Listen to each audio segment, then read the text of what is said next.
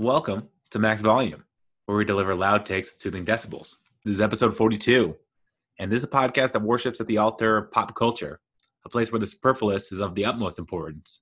It's a pod where we discuss Gus Fring and his tie adjustment techniques, Christopher Nolan and his dislike of primary colors, and how the Fast and Furious franchise unapologetically ripped off Point Break.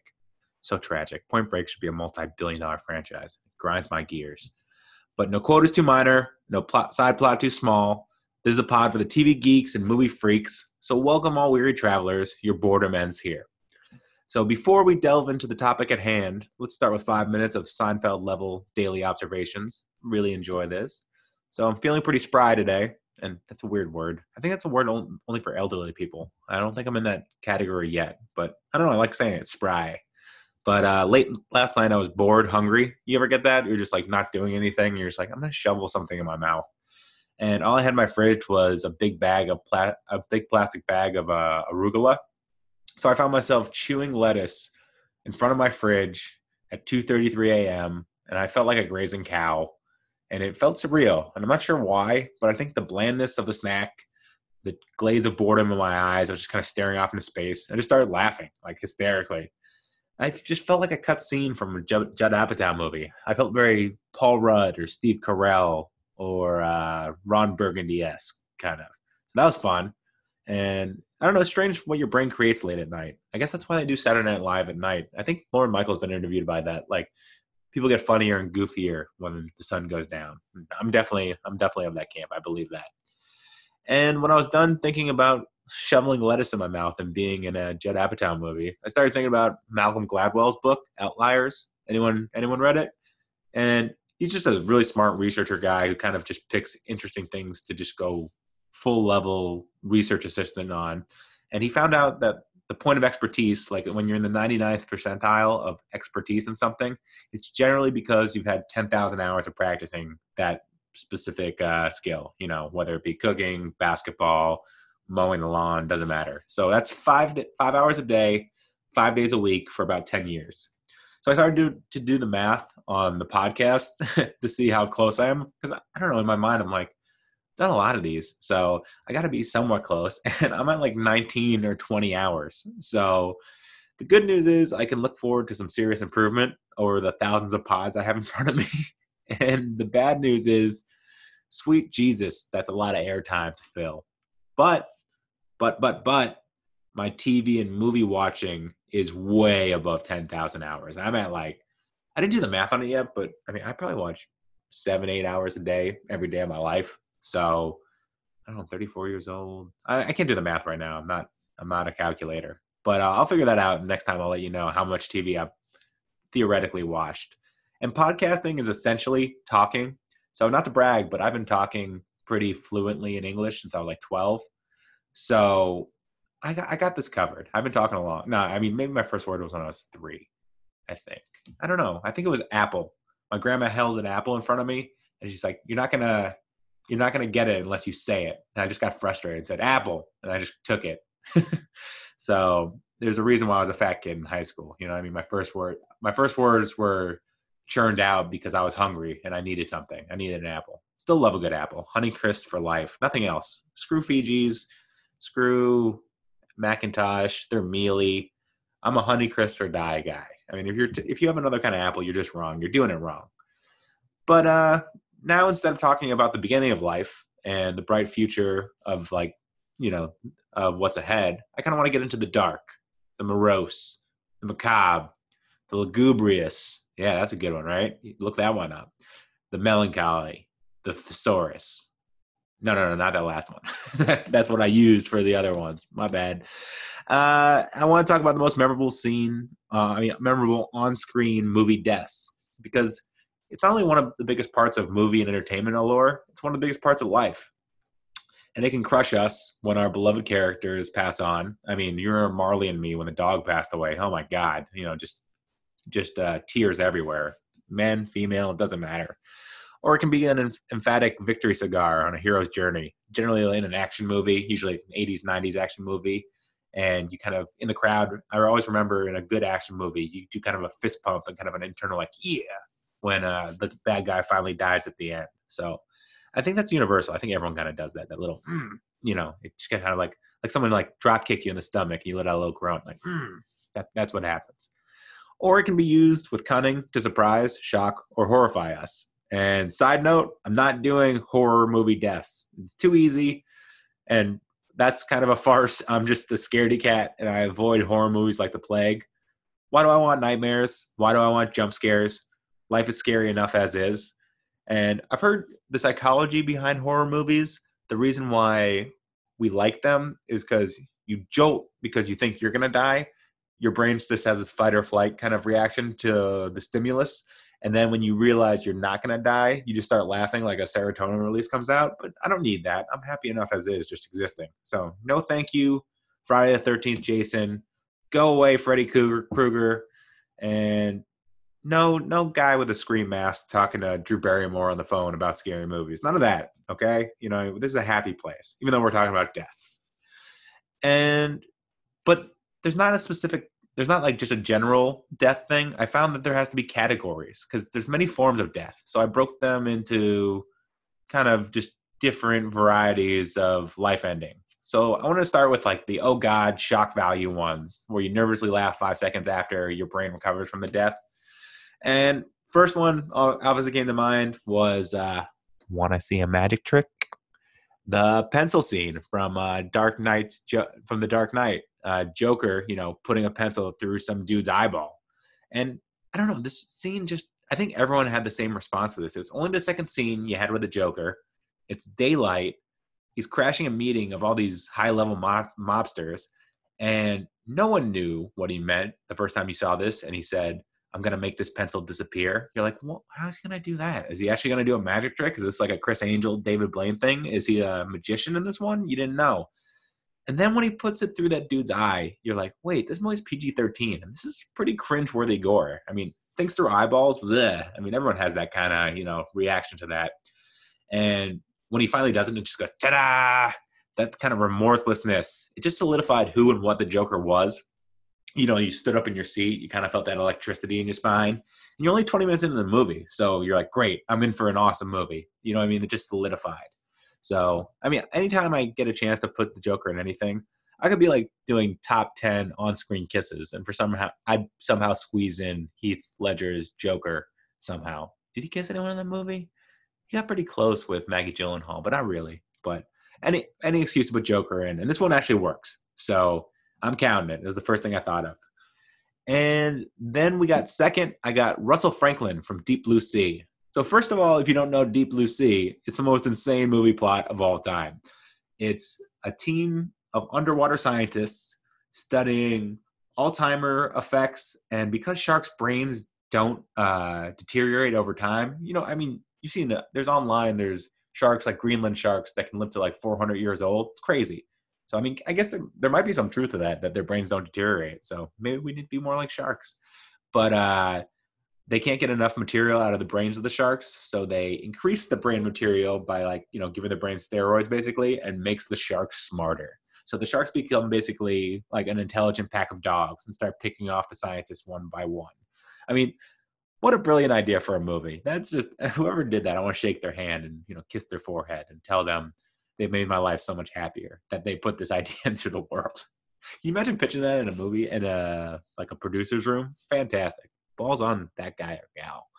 So super smart sharks, and you know halfway through, uh, Russell Franklin is kind of the the money guy for for this uh, underground lab, and he's played by Samuel. Jackson. So you're like, oh, he's the biggest star in the movie. You know, he's gonna at least survive till you know way down the road. No big deal. And halfway through the movie, they get to kind of a safe space. They're on land, you know what I mean? Like, so they're not near any uh, water or anything like that. And he's giving this motivational speech about how, how he survived a snow avalanche. And like, he's gonna he's doing like the halftime coach speech. He's like, we're to like get together and we're to survive and we're to be better as a group. And halfway through, there's this intense close up of Samuel L. Jackson's sweaty face. And then a shark comes out of the water, out of this like little hole you didn't see and rips him in half and takes him below. And it's so hilarious. It's so unexpected. And just to have a major star murdered mid speech, unheard of. And it fits the movie perfectly. Some movies just have this weird, fun tone that you don't really expect going in. Like John Wick, when they said he's doing he's doing all these murders and getting get his hands dirty because he's doing he's having he's create he's uh taking revenge for his dog being murdered. It lowers the stakes, expectations, and lets the viewer relax, and enjoy the ride. And this is the same thing. And Samuel Jackson is excellent in dying, by the way. But I found out he's not even the, in the top ten of the most on-screen deaths. And do you know the leader is the one who, who's died the most? I'll give you a clue. I'll give you a clue before you have to think about it. Ready? Neil. Neil. Anything? Anything? Bueller? No. Well, it is. Uh, it's Danny Trejo. Who that was? Uh, that was Heat. I was doing, by the way, a bad Heat. I mean, Trejo's got a very unique voice, but uh, he's died a staggering 65 times on screen. I mean, that's crazy. And that, you know, and then I started thinking about the movies he's in, like Con Air and other ones. And the only non-death I can think of is him as a bartender in Anchorman. So what a gem! I just love him so much. And he owns a little donut shop uh, in LA, and he loves pink. And he's just an adorable guy, even though he just looks like this mean mugging kind of guy. So props to Danny Trejo. He just made my life better.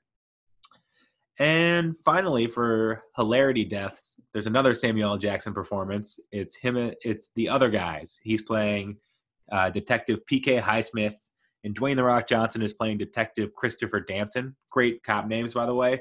So they're like the hero cops in this movie, and Will Ferrell and Mark Wahlberg are like the B team. So you think they're just gonna, you know, make fun of Wahlberg and Ferrell the whole movie? But there's this uh, money heist going on, and I think they're stealing diamonds or something like that.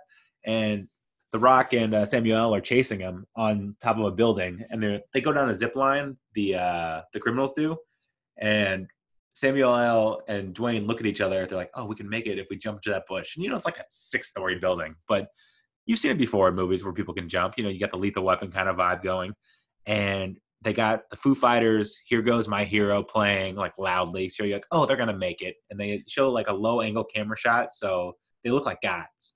And then the camera, they jump, and you know, music's blaring, and they're following them, following them, and the the bushes that they're aiming for just look a little far off. No, maybe they'll get there. No, no, no, they're definitely not going to get there. And then splat, they're just they hit the sidewalk and just blood everywhere. And it's just this hilarious, like it's just hilarious, funny tone for a silly Adam McKay movie.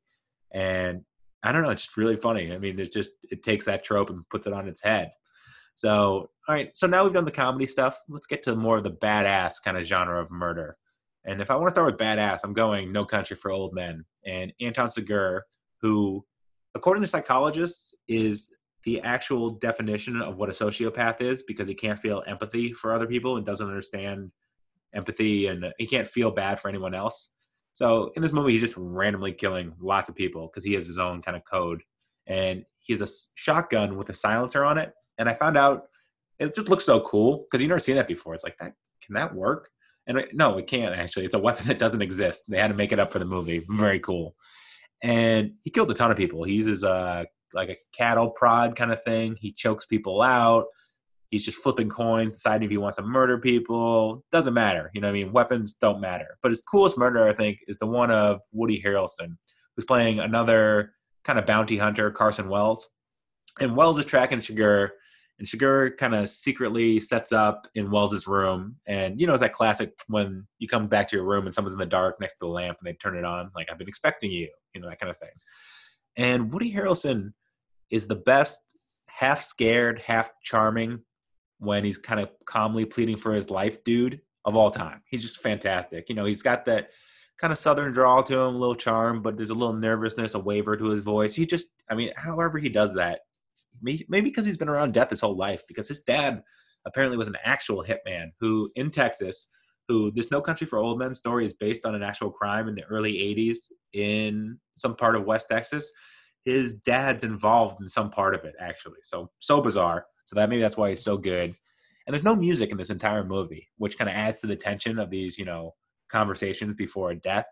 And Woody's just trying to plead with him. He's like, I got thirteen thousand dollars in an ATM. I can just we can just go there. I just go home.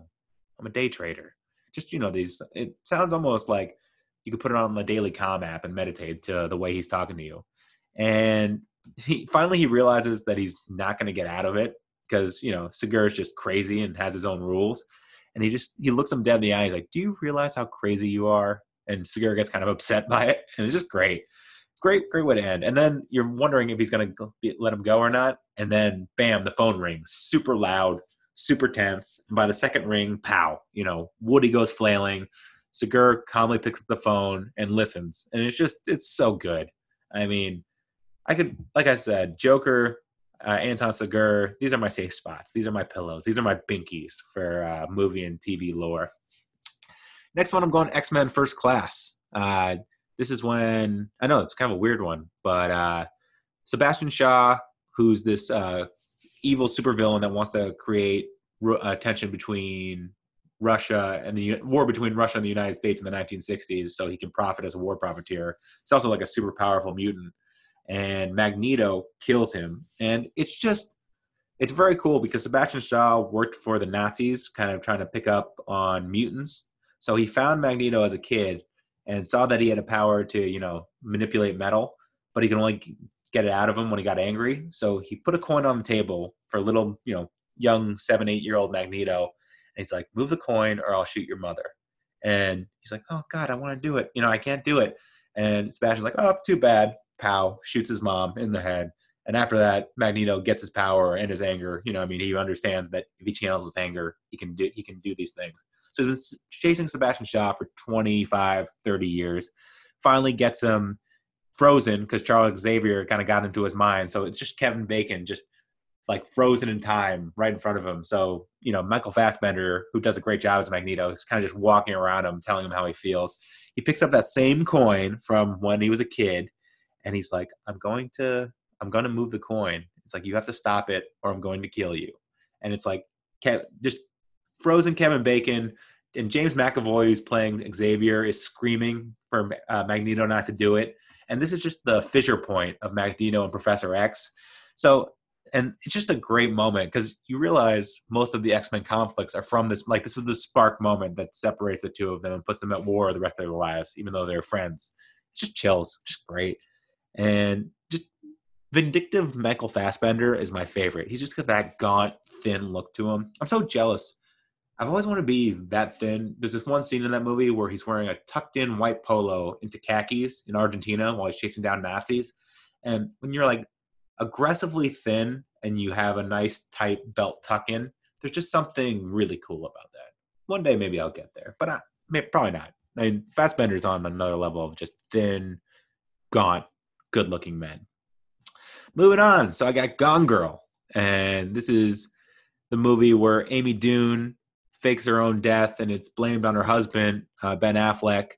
And to get back into her real life, she has to slit her friend's throat, Desi Collins, played by uh, what's his name, Neil Patrick Harris, and he she cuts his throat in bed during sex, and it's like a graphic sex scene, and she needs to make it look like he kidnapped her, and she kind of tried to escape. And this is David Fincher directing this movie, and there's not much violence or action in this movie. It's more psychological between uh, the husband and wife. So when he does a, vi- a jarring violent scene, it just shakes the whole movie up. Like the lights are kind of waxing and waning with this warm yellow glow. Trent Reznor is on the soundtrack, and there's this thudding creep fest score that's just kind of creeping through your spine and just like kind of resonating with the lights. And oh my god, I mean, it's so much blood, and you know, it's just covering, enveloping Amy, and it makes you grit your teeth. And it kind of like gets you going a little bit and you're like why is this pumping me up? This is gross and this is intense and this is violent and she's a psycho but i'm really digging it and i want to watch it again. And it's just a knockout blow. Like fincher does this in some of his movies. He just he'll do like a normal movie and then he'll just pick a random scene and be like oh yeah remember i'm really creepy and really weird so uh, never forget that. So it's like the row scene, like the profession, the uh, Harvard row scene in Social Network. That doesn't need to be there. It's just a creepy, fun scene. I love Fincher. Fincher's take on movie. He's been quoted. He says, "Everybody's a pervert, and I just want to show it in every one of my movies." I'm like, damn, that's a that's a great quote, and it's kind of embarrassing. It's like no one wants to talk about it, but he just wants to bring it up and make people feel weird. So definitely made me feel weird during the scene. It's like you half love it and you half hate yourself for loving it. So good job, Fincher.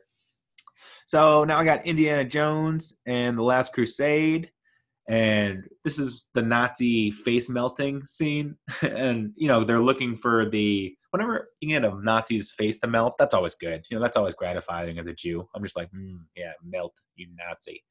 But uh, they're choosing a holy grail, you know, for eternal life, and the female doctor chooses for the Nazi uh, like the most gorgeous uh, chalice, and it seems logical. Oh, maybe that's for you know that's for Jesus, and he's like, I feel good, and he's like, No, wait, I feel weird, and then his hair starts coming off, and he starts losing kind of uh, the form of his face, and the skin's off, and then the muscle starts melting like hot candle wax, and then you see his teeth kind of go uh, disintegrating, and he's down to a skeleton with like kind of long wispy hair, kind of like Tales from the Crypt stuff, and then he explodes, and you're like, Oh man and the Grail guy goes, "He chose poorly." It's like what a great exclamation point for a death. And then Indy, you know, being Indy, picks the great Grail. He's like, Jesus was carpenter, and he picks like the most unassuming wooden chalice. So good for him. Good for Indy. And I just want to bring up Indiana Jones and the Last Crusade, one of my favorite movies. And then I got Kill Bill 2. I mean, Kill Bill and Kill Bill 2, there's a ton of them. I mean, you could pick, you could literally just close your eyes and pick an, uh, a time time stamp on any of the movies.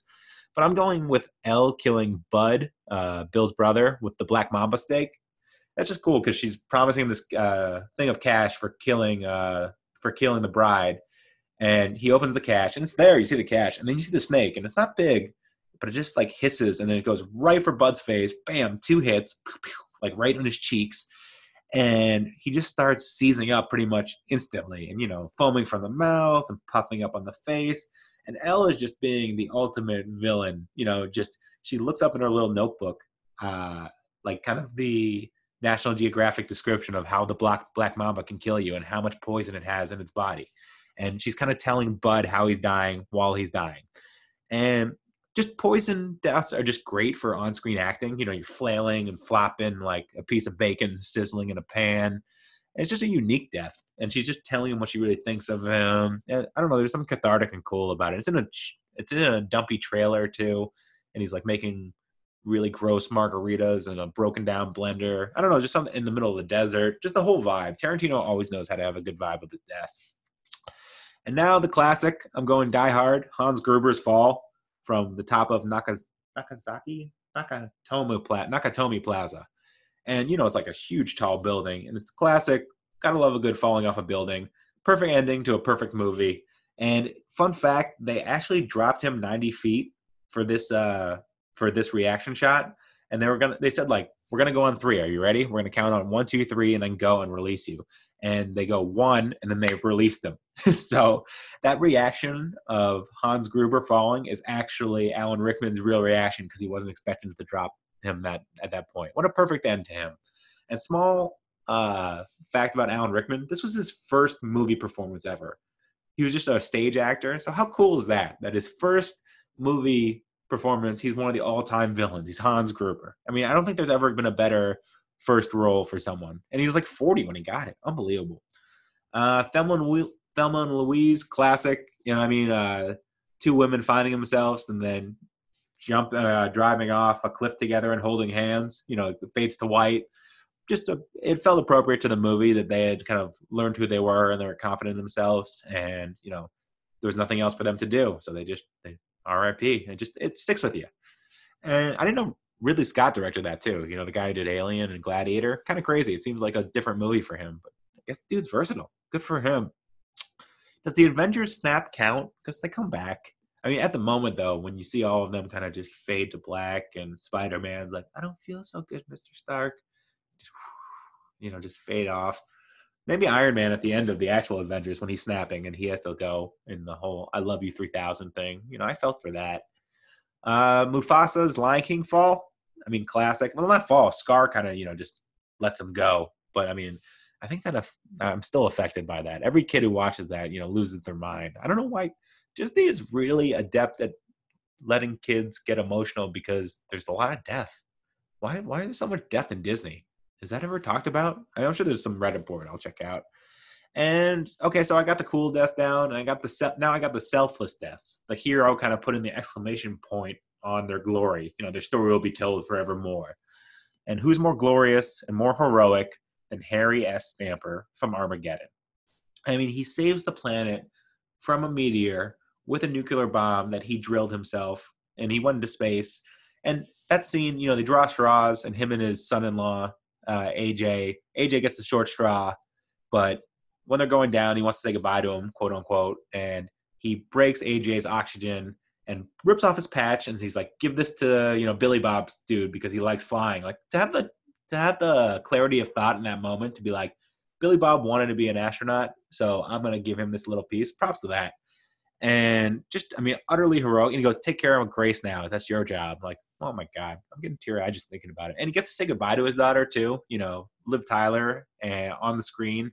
And then he has the perfect kind of Michael Bay life flash before your eyes moment where he's in a spotlight in darkness and just, you know, kind of uh, all the good things in his life are flashing before him. And stylistically, Michael Bay is perfect for this. He should just he should charge a hundred thousand or two hundred thousand dollars a pop and just do rich people's, you know, life be flashed before your eyes moment. You can put it on a screen on your uh, tombstone, or maybe more for Michael Bay, five hundred thousand or something like that. I'd pay.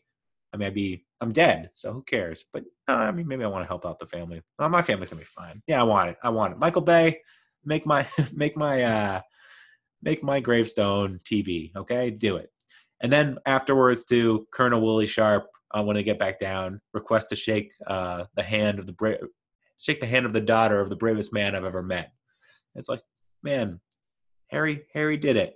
Harry, Harry did it. God, Bruce Willis, man. Speaking of Bruce Willis, this is my last one. This is the most clever death of all of them, and it's the movie Looper. And this is just a clever sci-fi movie in general. It's about time travel is in the future, and you know the future is kind of crappy. You know what I mean? It's one of those dystopian futures where electricity and food are hard to find, and you got young Joe, who's Gord- Joseph Gordon-Levitt, and he's a killer who goes through time to kill people. Like they assassinate people through time. That's why they're called loopers. And his old self, his old Joe, Bruce Willis, comes back and wants to like fix everything he's done wrong. So they're kind of battling with each other for what timeline they're gonna have. And you know, so usually in these movies, that's kind of like chaotic and the world's a dark place. And eventually, the old Joe is doing the same things that are going to make the world terrible again. Like he's kind of part of the cycle of you know tragedy and death. And young Joe kind of sees this all, and he's he's trying to chase old Joe and stop him. But he realizes he just has this moment of clarity at the very end. And this whole movie's frantic. It's chase scenes. It's people moving, people trying to trying to survive.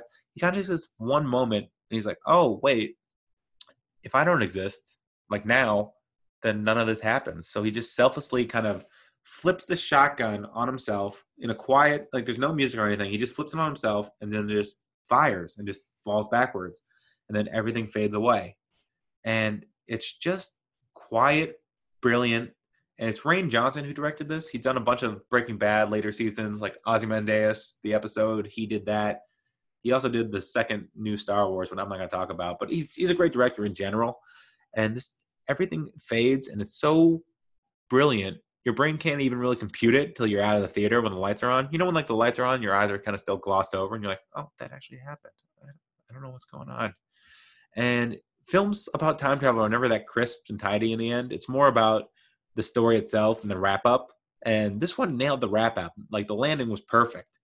So, I mean, yeah, I mean, even now, I'm just gonna have to think about life and reality and would I self-sacrifice like that, you know, for a better world. I mean, that, I think that's the the crux of it is that you ask yourself if you do it and you kind of knee jerk you're like no probably not. Oh, not a great person. Or not as good as not as good as joe at this in this moment. But uh oh someone's calling me but uh never mind. Uh I'll talk to my mom in a second. I'm almost done mom i promise okay? So i mean the moral of the story is we're all going to take a dirt nap someday so we should enjoy these days while we got them so I'm going to write positive messages in pastel colored chalk on my sidewalk, and I suggest you do the same. So have fun. Later.